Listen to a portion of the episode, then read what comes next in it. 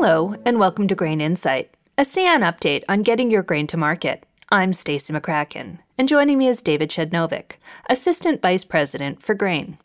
In part two of this three part podcast on the rail washouts that CN experienced in southern British Columbia in November, we're going to focus more on the rail network itself and what's happened since traffic movement resumed in southern British Columbia. Coming back to the line between Kamloops and Vancouver, what makes it unique operationally?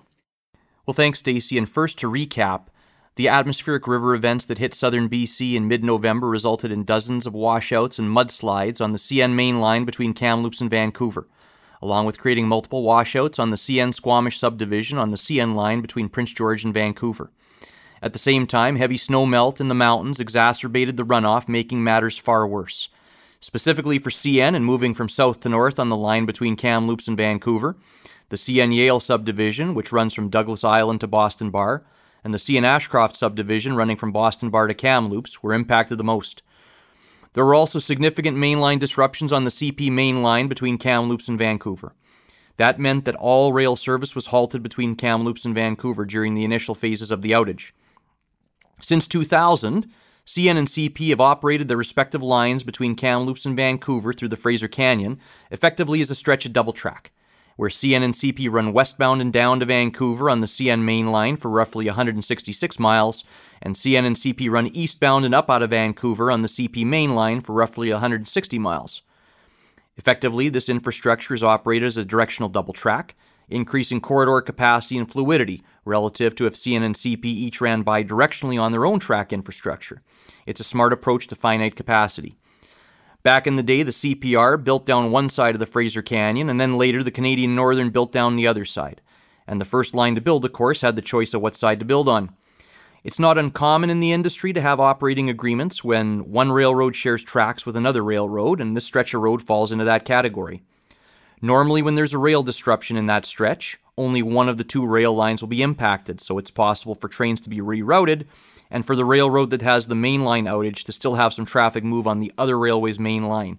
But in this case, what's unique is that both lines were initially knocked out. CN and CP weren't the only railroads impacted in southern British Columbia. Can you provide a bit more detail here as well? Yes, for sure. The Southern Railway of British Columbia, or SRY, also sustained major flooding damage. The SRY serves many customers in the lower mainland and the Fraser Valley, over 125 miles of track, running between New Westminster east to Langley and then into the Fraser Valley to places like Abbotsford, Sumas, and Chilliwack, and receiving interchange traffic from four Class 1 railroads, including CN. The Fraser Valley is the heart of agricultural production in southern British Columbia, with large livestock operations, along with the feed mills that produce feed for the farms. Chilliwack is home to Rogers Foods' main wheat milling operations in BC, producing flour and cereal products with emphasis on markets in BC and Alberta. And besides the hardship for so many people in southern BC and the serious damage that homes and other infrastructure sustained due to the flooding, there is a significant loss of livestock due to the flooding as well. Across the border in Washington state, BNSF sustained damage to track infrastructure as well. In the immediate term after the washouts first occurred, what did rail traffic management look like? Well, let's first remember that traffic was halted entirely between Kamloops and Vancouver, period. You have Port Metro Vancouver handling roughly $700 million Canadian worth of goods daily, on top of all the traffic moving for final destination in southern BC, plus all the cross border traffic that's interchanged in Vancouver. Job one was to get the line back up and running, and CN Engineering did exceptional work resolving outages, working up from Vancouver and down from Kamloops towards the most remote issues, the biggest being at Falls Creek Falls. Also, remember, most major highways were knocked out at this time as well, so the only way to access much of the damage was by rail, repairing as you move into the mountains. On November 20th, a joint federal provincial supply chain recovery working group was announced to restore the flow of goods moving through BC and develop options for the contingency of transport and logistics for essential goods and materials. The group included all the major players in Vancouver BC Government, Transport Canada, Port of Vancouver, CN, CP, SRY, BN, and many others. All customers have their own traffic priorities, of course, but the province of BC also needed essential goods protected. Think of things like food, feed, and fuel. CN worked closely with its supply chain partners to move that essential traffic and coordinated our movements with other rail carriers. For example, being able to get wheat to the mill that produces most of the flour consumed in BC is no small issue. That translates into food onto store shelves, and we moved that milling wheat as soon as we could. There were also some exceptional opportunities for CN to help with recovery efforts. Can you give us a couple of examples of that? Well, in one case, there was a patient up at Fraser Canyon Hospital in Hope that had serious injuries sustained in a mudslide and that required more specialized care that could be provided at the time at the hospital. Medical personnel worked their way on back roads from Surrey to Abbotsford to Chilliwack, where they met up with CN personnel. From there, the medical team got into a CN high rail vehicle. You may have seen one of these on the rail line before. It's basically a regular heavy duty truck with special equipment that allows it to ride on the rails, and it's normally used for track inspection. Well, here the high rail vehicle was able to move north and get the medical team to the patient, and who was subsequently moved by air down to Vancouver area for further treatment. Then there was the evacuation train. Roughly 200 people who had been on the roads when the mudslides hit had been stranded in Hope, unable to get back home because the highways were out of action. On November 17th, CN was able to coordinate Emergency Management BC and Via Rail to move passengers from Hope down into the lower mainland, with train stops at Chilliwack and Abbotsford, then arriving at Pacific Central Station in Vancouver at 2:30 in the morning on the 18th. Moving ahead to the resumption of traffic movement, what does the timeline look like for supply chain recovery? Well, we're making good progress. Remember first that there was some CN traffic moving in and out of Vancouver while the CN main line was out of service between Vancouver and Kamloops. Once CP resumed traffic movement on its main line between Kamloops and Vancouver midway through the week of November 21st, CN coordinated with CP to move some CN rail traffic on the CP main line.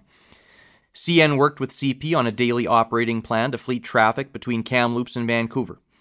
By fleeting traffic, I mean that CN and CP would coordinate a window for CN to run a number of trains eastbound all in one shot, and then later a number of trains westbound.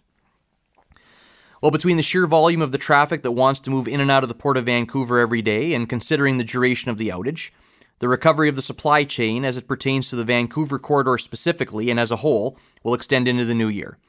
From the get go, the ability of the supply chain to recover from the washouts depended on the duration of the outage and the ability of customers to divert traffic away from Vancouver and into other corridors. CN's main line from Edmonton to Prince Rupert wasn't affected by the washouts, and many customers were able to divert traffic to the Prince Rupert corridor, including coal, a bit of grain, and some intermodal. Others were able to divert traffic east. Prince Rupert is what makes CN's network unique. We directly access both major West Coast Canada ports, and that gives the CN network an added degree of resiliency. What was clear from the beginning was that it wasn't clear how long the outages would last as a result of the ongoing weather challenges. And for those customers with the ability to divert traffic away from the disruption into a corridor that could actually take the traffic, that would subsequently help the entire supply chain recover more quickly once traffic movement resumed. The situation was very dynamic at the time. Remember, there were two more atmospheric river events that hit southern BC, and recall the heavy snowmelt that I described in our last podcast that made the water issues much worse.